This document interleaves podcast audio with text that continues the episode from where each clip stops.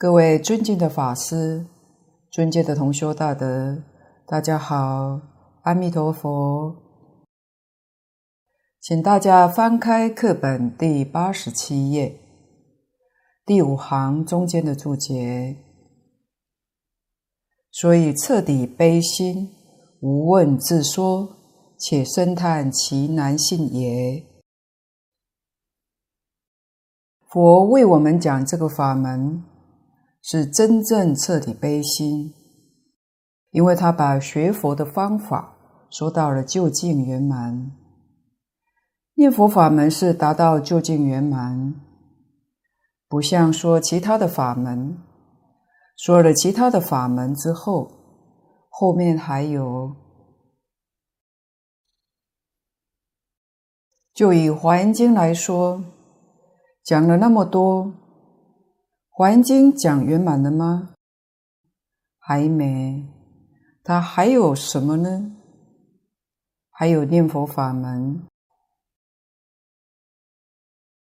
所以华严经讲到普贤菩萨十大愿王导归极乐，这才算圆满。不到极乐世界，就不能说它是圆满的。但这部经典自始至终，字字句句都是西方极乐世界，所以它是最圆满的。下面藕益大师假设一些问答，用来破除我们的一些疑惑，采自问自答方式，把怎么念佛、念佛的理事、因果、境界、法门的殊胜都开示了出来，我们逐条来学习，目的也是加深对念佛法门的认知体悟，能以坚定信愿求生西方净土。否则好不容易学佛了，一些亲友们也欢喜，假如亲友刚好有学习其他的法门，很可能也难免会受其影响。你若因此而转学，那就绕远路，就真的是很可惜了。看第一个问题，问：观经专名做观，何谓不劳观想？这是就前面说过的，修持名念佛，就是念阿弥陀佛这句名号，不用观想。因为念佛法门里头有观想念佛，在《观无量寿经》里面讲16观，前面12观都是观想念佛，说不用参究还可以理解。那藕益大师为什么说可以不用观想呢？可能问题就来了，我们看藕益大师的回答。答：此意即出观经，说不劳观想这个意思，就是出在《观无量寿经》里面。彼经因圣观非凡夫心力所及，从第一落日悬鼓到第12观是观想念佛，确实不是我们凡夫能够观得成的。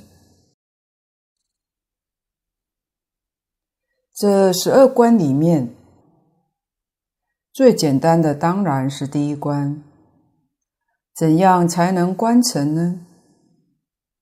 观经上讲，太阳下山的时候，你看落日像悬鼓一样，红红的太阳，睁着眼睛，太阳在面前，闭着眼睛，太阳还在面前，这叫观成了。如果闭着眼睛，太阳就没有了，这就没有观成。无论在什么时候，一切时一切处太阳都在面前，叫观尘。这是里面最简单的，虽然说最简单的一种，然而我们凡夫心力可能也难以做到的。往后每一层又比每一层复杂，更不容易，真的难。佛知道绝对不是末法时期的人能够修得成功的。大德说，这个方法在正法时期、相法时期还能成功，末法时期想修观想成功的几乎没有了。智者大师是修观想成功的，他是隋朝人，还在相法的时期。末法之后到今天，修观想成就的人好像还没有听说过，记载里头也没有的。故于第13别开列相之观。第13观是观相念佛，列相观，这就比较容易多了。观什么样的佛像？列相观是观藏六金身，或者用泥塑或木雕、彩画都可以。塑造一尊佛像，天天看，把这个佛像，现代人讲印在自己的脑海里，佛法里讲印在八识田中，用这个方法。佛的身像只有1丈6尺高，释迦牟尼佛当时在古印度用的度量，约当中国周朝的度量。根据弘一大师的研究，周尺考，1尺大概相当于现代尺的5寸多，还不到6寸，所以1丈6尺高，大约现在说的2米多。可以想象一下篮球选手姚明的身高，这样我们较容易感受到。可是即使是丈6乃至8尺金身，虽然这也是一种方法，但诸佛如来并不提倡。什么原因呢？有他的困难。譬如修行人要有很大的福报，家里有佛堂，供养佛像，天天去看这尊佛像。你要是有工作，就不能看这尊佛像，你的修行功夫就会断掉，间断了。所以要有大福报，不需要工作，生活一切也有人照顾，有人供养，才能修这个方法。而障重者犹不能念彼佛，故于第16大开称名之门。这是业障重，就是没福报。在16关最后一关里面，大开称名之门。持名念佛就是第16关里头讲的。今经因末世障重者多，故专主第16关。今经就是指阿弥陀经这部经。末世障重者多，说实在话，我们想想自己业障很重，观想不能成就，观相没有这个福报，佛才开持名念佛的方法。持名念佛就方便了，不需要看佛像，一切时一切处都可以念佛，不受环境的拘束，功夫能够成片，能够不断，这是无比殊胜之处，故专主第16关。当知人根虽钝，而障六八尺之相身。无量寿佛之名子，未尝不心作心事，故观类者不劳圣观，而称名者并不劳观想也。圣是殊胜，圣观是前面的12观，观想念佛。业障重的人，根性钝的人，可以不用前面观想的方法，改用观相，观丈6或者观8尺，或者更小一点。如果根性更钝一点的人，连这个都做不到，那就完全用持名，观想就不必要了。我们知道，单单用这一句佛号，一生当中成就往生的人很多。在净土圣贤录往生传里面看到的，或在近代念佛往生的记载，就是一句佛号，260宗净念相继。为什么这一句佛号能成功呢？观想、观相、持名都是心作心事。心作是心作佛，心事是心是佛，同一个道理。既然同一个道理，哪会有分别呢？又何须执着呢？我们把事理都弄清楚明白了，疑惑消除，才能够死心塌地，老老实实念这句佛号到底。观经上的16观是总概括了所有的念佛法门，而阿弥陀经、无量寿经则专提倡持名念佛，这对我们末法众生而言，才真的叫做会以真实之力。前面解释为什么不必要观想，底下第2个问答说明为什么不必要参究。问：天齐毒风诸族皆主参念佛者是谁？何谓不必参究？天齐是本瑞禅师，毒风是本善禅师，这2位都是禅宗大德。禅宗修行要用参究，参究跟研究不一样，研究是用心意识，而参究不能用心意识，叫离心意识参。换句话说，妄想、分别、执着都要放下，用真心来参。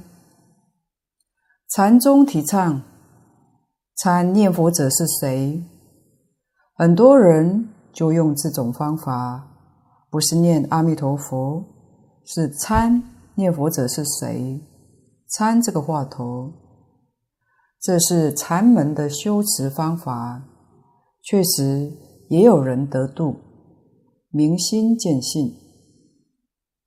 藕益大师在要解却说不需要用这个参究，为什么呢？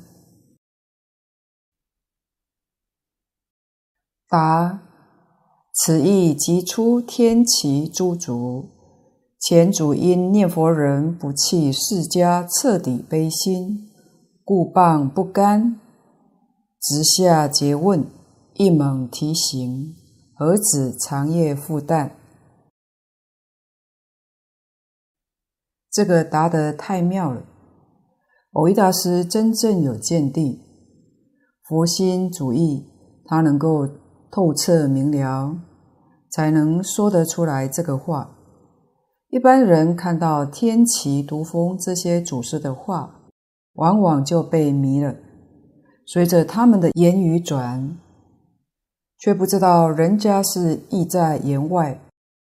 我们有人把话错听了，没有听懂人家的意思，这是讲祖师们看到念佛人没有真信切愿，不能够死心塌地念佛求生，这就辜负了释迦牟尼佛彻底的悲心，看在眼里不甘心，故谤不甘，看到了很难过。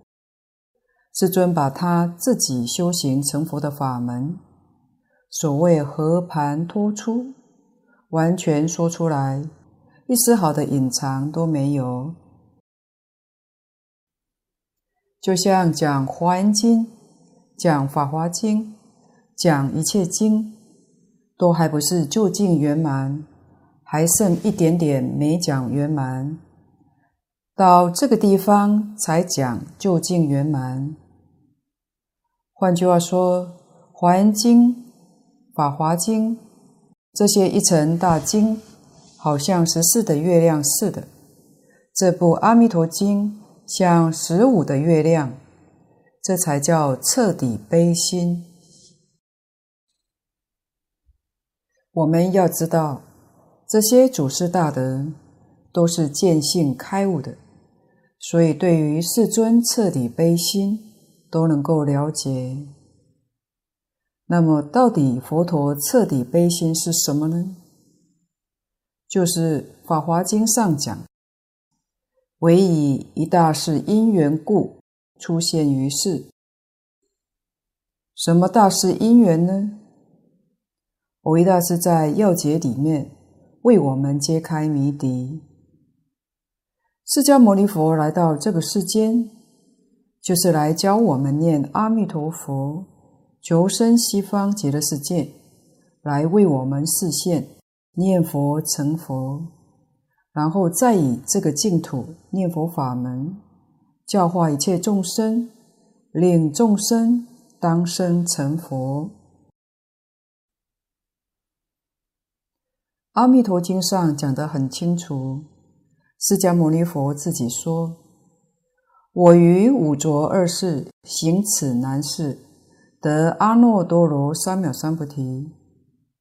这里讲的行此难事，就是念阿弥陀佛求生净土这件事。原来释迦牟尼佛是念阿弥陀佛成佛的，得阿耨多罗三藐三菩提就是成佛。他成佛之后怎么办？再用这个法门教化一切众生，为诸众生说此难信之法，是为甚难。世尊难行能行，为众生说这样的一个法门，难能可贵。那世尊为什么还说那么多其他的法门呢？讲这个法门不就好了吗？就是有些众生不肯相信，那就没办法，只好用其他的方法来引导、接引，希望最后让众生都能相信西方极乐世界。要知道，《华严经》是经中之母，到最后普贤菩萨的时代，愿王导归极乐，一切法门到末后由普贤菩萨做代表，他就是念阿弥陀佛发愿求生，在极乐世界圆成佛道。所以祖师大德看到有人不肯死心念佛，在旁边不忍心，看到还搞其他绕弯路的法门，却不肯直截了当成佛，所以直下诘问，问一句：念佛者是谁？这是什么？猛然提醒当机者，这一提醒回光返照，亲证自性弥陀佛。念佛，谁在念佛？原来阿弥陀佛在念佛。谁是阿弥陀佛？自己就是阿弥陀佛。下莲居老居士有一首偈子叫直念去，弥陀教我念弥陀，口念弥陀，听弥陀，弥陀弥陀直念去，原来弥陀念弥陀。这四句是夏老念佛心得，也肯定契入境界才说得出来。定弘法师说，这四句也是信解行证的历程，他讲得很好。前两句，弥陀教我念弥陀，口念弥陀，听弥陀，可以说在信解上面，修学念佛法门，是谁教我念佛呢？是阿弥陀佛。阿弥陀佛就代表十方一切诸佛，无量诸佛都教我念阿弥陀佛。那么我们信了，就要懂得经教的道理，理解了，要怎么个念法呢？必须念从心起，口念阿弥陀佛，音从耳入，字字分明清楚，一直念下去。弥陀弥陀直念去，就是行，念到没有妄想，烦恼自然脱落，由事持达到理持。如果见思尘沙无明烦恼通通都脱落，那就是离心，由失一心达到离一心，最后回光返照。原来弥陀念弥陀就是正。我们要是念到这种地步，就可以回答禅宗祖师们的诘问了。念佛者是谁？阿弥陀佛，就是一句阿弥陀佛，像大势至菩萨一样，不假方便，自得心开。从初发心到圆满成佛，都靠这一句佛号。那么开悟之后的人做什么呢？还是念佛，念阿弥陀佛。何止长夜复旦？长夜复旦是比喻众生无始劫以来，一念不觉堕在无明里面，这才无量劫以来生死轮回，叫长夜。复旦就是祖师这句话的呵斥，使你一下惊醒了，破了无明，见了本性，这叫复旦。换句话说，长夜复旦的意思就是破迷开悟。何止破迷开悟？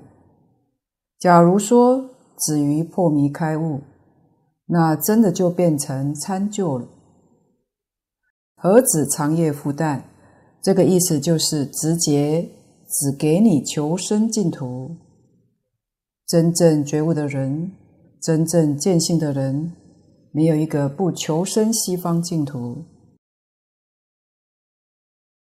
为什么呢？他对这个法门不迷，他认清楚了。文殊、普贤、马明、龙树，这些都是明心见性的大菩萨，他们都求生西方净土。若要问为什么，大概求生净土成佛来得快，来得容易。不生净土，明心见性之后，悟后起修，修到成佛，华严经上讲真话，是要修无量劫。世尊所说的三大阿僧祇劫是全说，是对初机者说的，因为说无量劫太长了，怕人家吓到就不修了。世间什么人是聪明人？走近路是聪明人。我们在这部经里面看得清楚明白，像我们待业往生，见思烦恼一品都没破的，到达极乐世界不会超过世界就成佛了。想想看，这个有多快。当然，已经开悟之后，往生去的人就更快了。阿弥陀佛成佛以来，至今才10劫。西方世界诸上善人聚会一处，那个上善数字都不可思议。上善是指等觉菩萨，就是成佛。这些诸上善人是10劫里面成就的，占极乐世界人数的绝大多数。我们这才肯定西方世界的成就就不会超过4劫，因为10劫当中不超过4劫，它的人数才是大多数。如果需要5劫，那应该西方世界诸上善人是一半一半，不是占多数。占多数3节4节，那就占多数。这是我们要真正明了西方极乐世界修行的快速。我辈至今日犹不肯死心念佛，这是蕅益大师的悲心，可以说他是彻底悲心来劝勉我们。我们若还不肯死心念佛，换句话说，心里头还想着其他法门，还想着其他经典，这叫大错特错。底下有个比喻：苦玉直敲门瓦子，向屋里打亲生爷娘，则于诸主成恶逆，非善顺也。大家现在都用门铃，甚至没按门铃，直接用手机抠，所以敲门瓦子现在没有了。以前俗话叫敲门砖。在从前古代，比较富有的人家住的房子四合院是1进2进3进，庭院就很深。这种场景，我们可以借用欧阳修所写的《蝶恋花》第一句来形容，就是庭院深深深几许。主人是住在后院，距离外面大门很远，客人来了，敲门是听不到的。拿一块小石头敲门，叫做敲门瓦子。拿个小石头敲门，声音比较大一点，后面的人才可以听到，是这个意思。门开了，石头就丢了。若门开了，再把石头打里面的主人，那就错了。这是比喻不知好歹，误会祖师的意思。释迦牟尼佛彻底悲心，教我们念佛求生净土，不但是释迦牟尼佛的本愿，也是十方三世一切诸佛度众生出三界成佛道的第一愿，所以这个法门是第一法门，怎么能误会呢？这些参究参禅的人原本是要顺着祖师的意思，顺着老师的教导去修，现在反而把老师的意思误会了。这句话用意是教你死心念佛，不是教你在念佛里面再加上参究，不是这个意思。如果你执着祖师这句话，念佛者是谁，就等于拿敲门瓦子去扎祖师。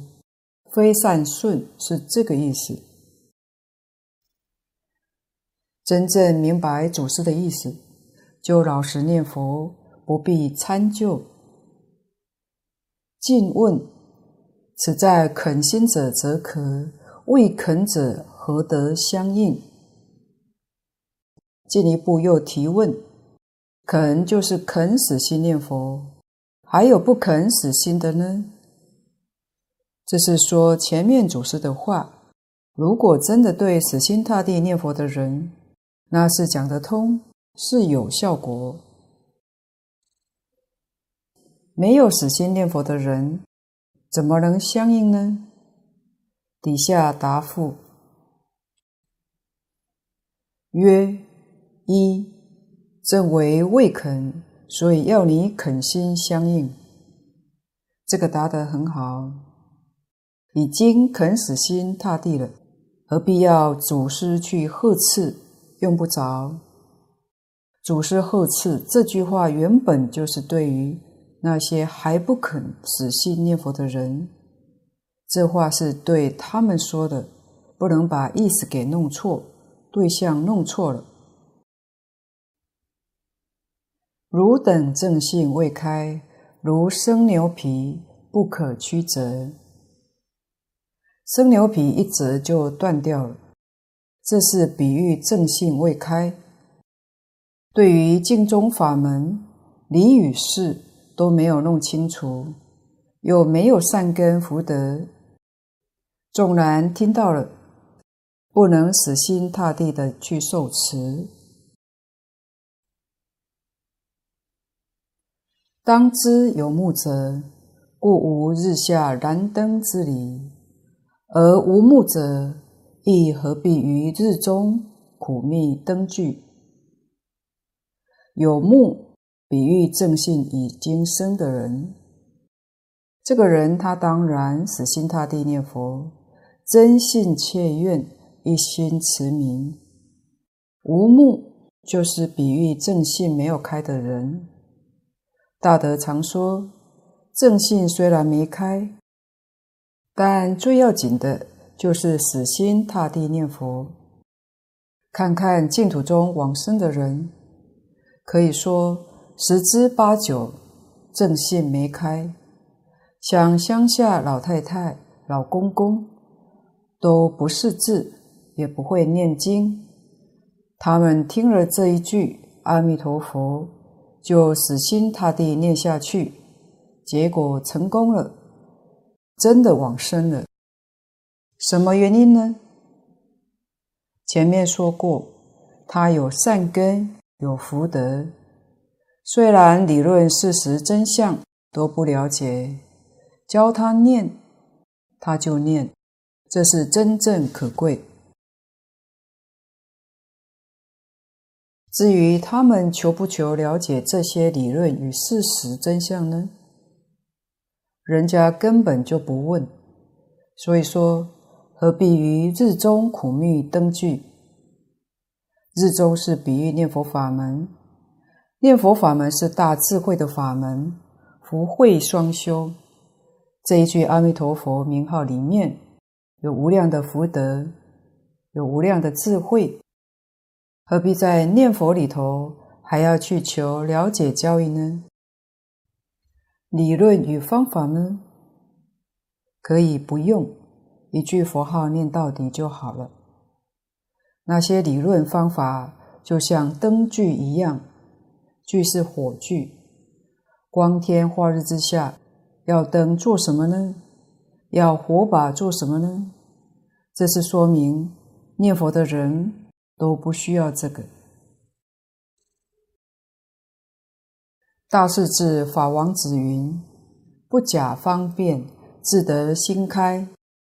此一行三昧中，大火具余也，敢有触者，灵不被烧。蕅益大师在引《楞严经》里面大势至菩萨一段的开示，证明不必参究。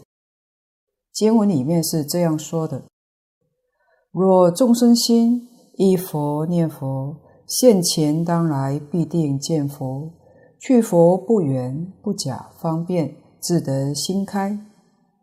不假方便就是包括参究、观想等等其他修行的法门，一概不用，不需要用其他的方便法门来帮助，就这一句佛号就可以了。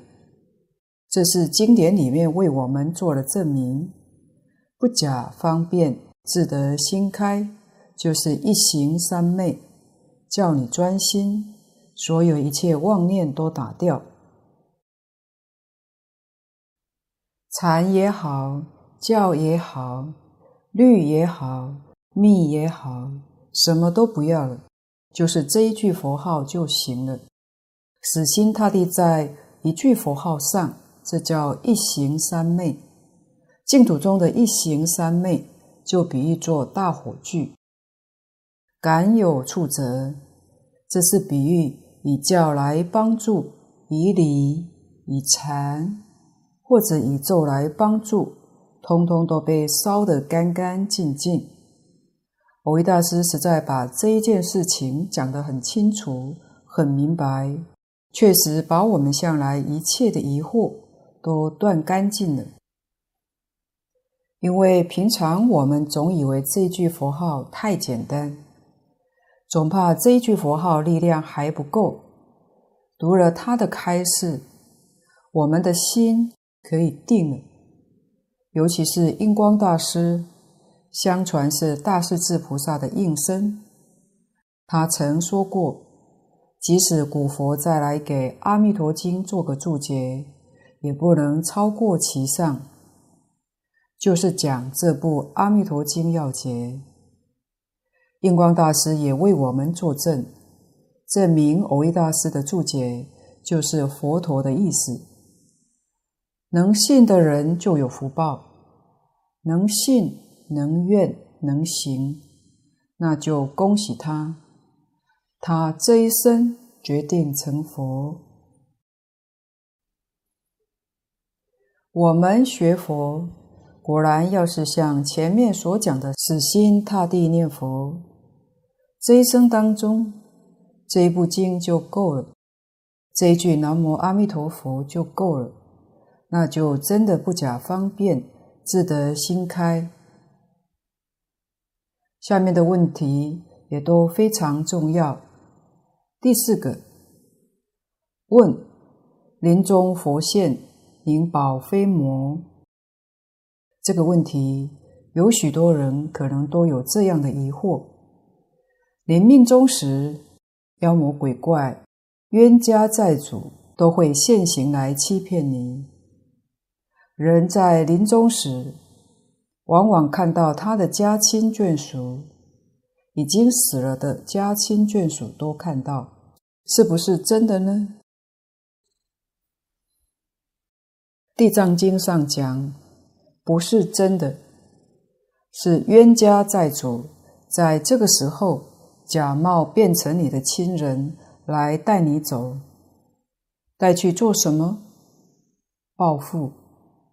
所以不是真的，这是魔现前。另外，一般修禅的人，禅宗讲究观一切法空，不是念阿弥陀佛，不观佛，他是直接要见自己本性，离一切相。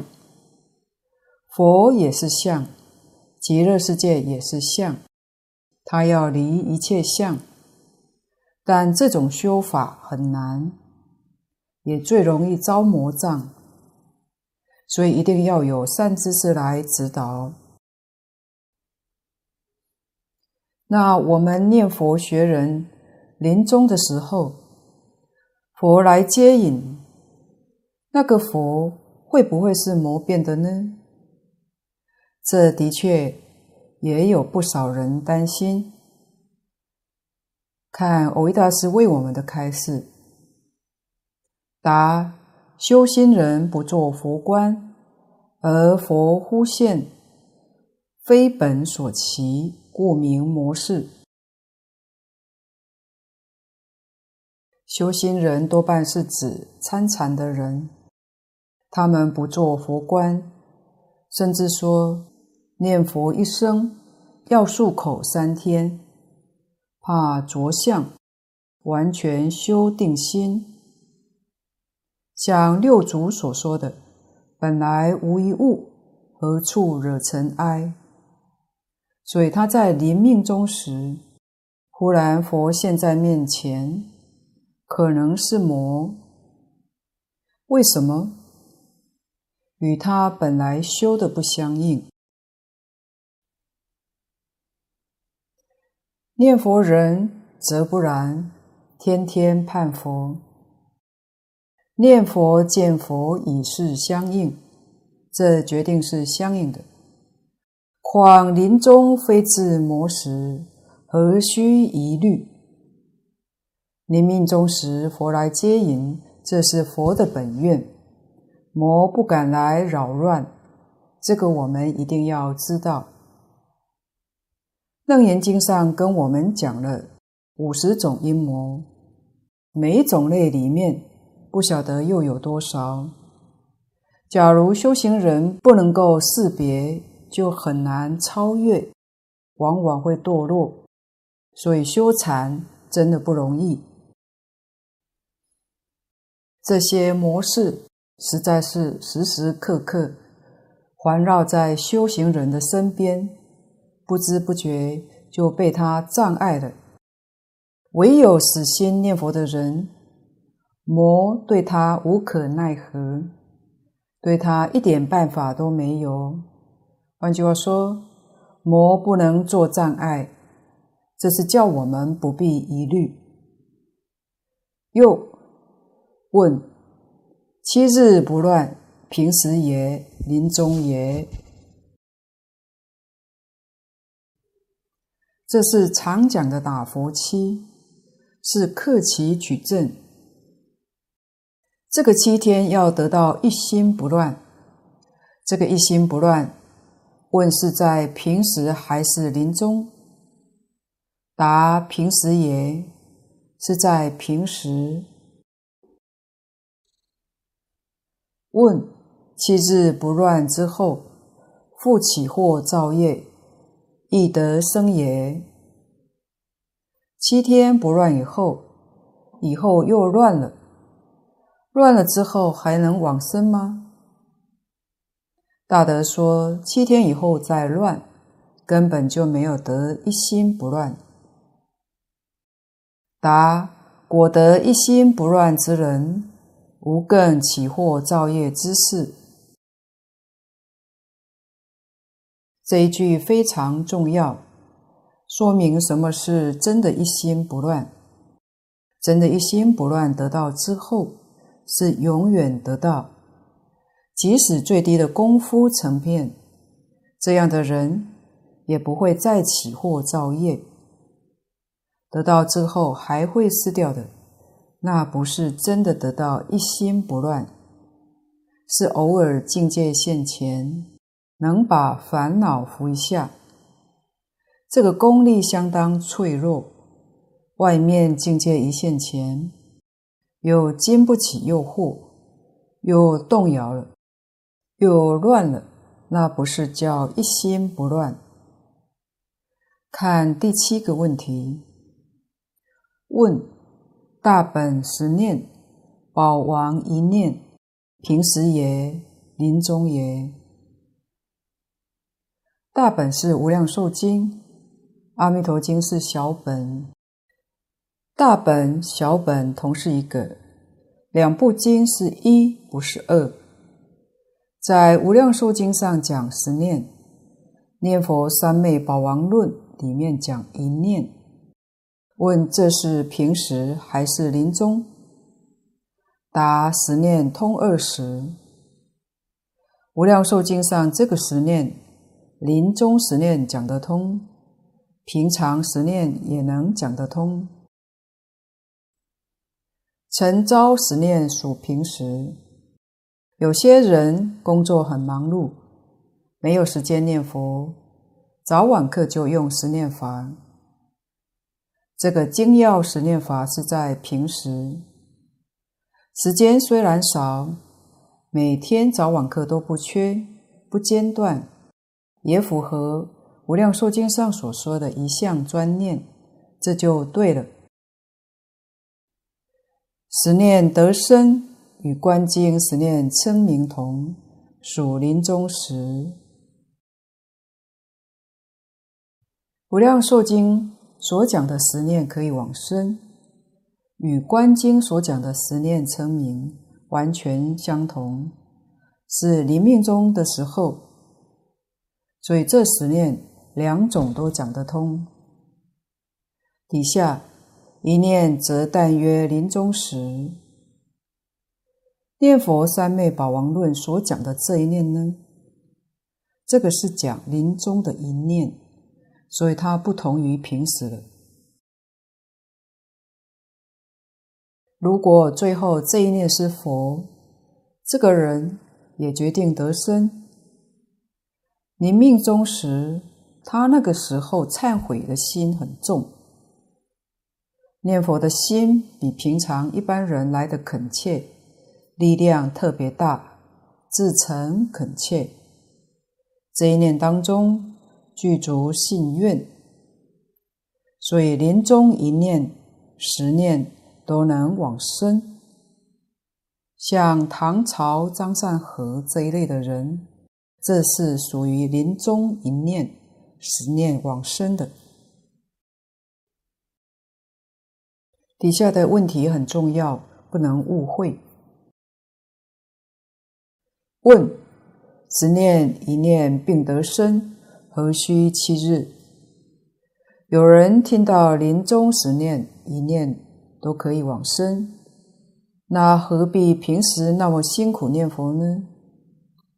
等到临命终时还来得及。藕益大师生怕有人起了这个误会，把这一生往生的因缘错过，那就太可惜了。答：若无平时7日功夫，安有临终10念一念？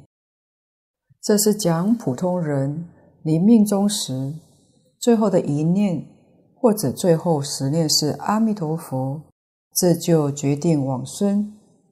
但这个机缘相当不容易，所以说念佛的人很多，往生的人少。有些人平常念佛念得很勤快，临终却不念了，临终贪恋这个世间，就坏了事。还有临终业障现前，这都是麻烦事情。什么业障呢？病苦是业障，业障的事情太多了，障碍临终不能念佛，这都是平常要知道如何预防的。用什么方法预防呢？就是修福。临终不得善终是福薄，往往在那个时候把佛号给忘了，所以一定要把福修厚，身后的大福，临命终时没有病苦。平常不念佛，是因为他没有闻到佛法，临终这个时候忽然听到佛法，听了之后就发心发愿，这样的人能往生。但是这样的人真的是万万人当中难得有一个，这也不是没有原因，前面已经说过了，是多生多劫的善根在这个时候现前，所以都不是偶然的。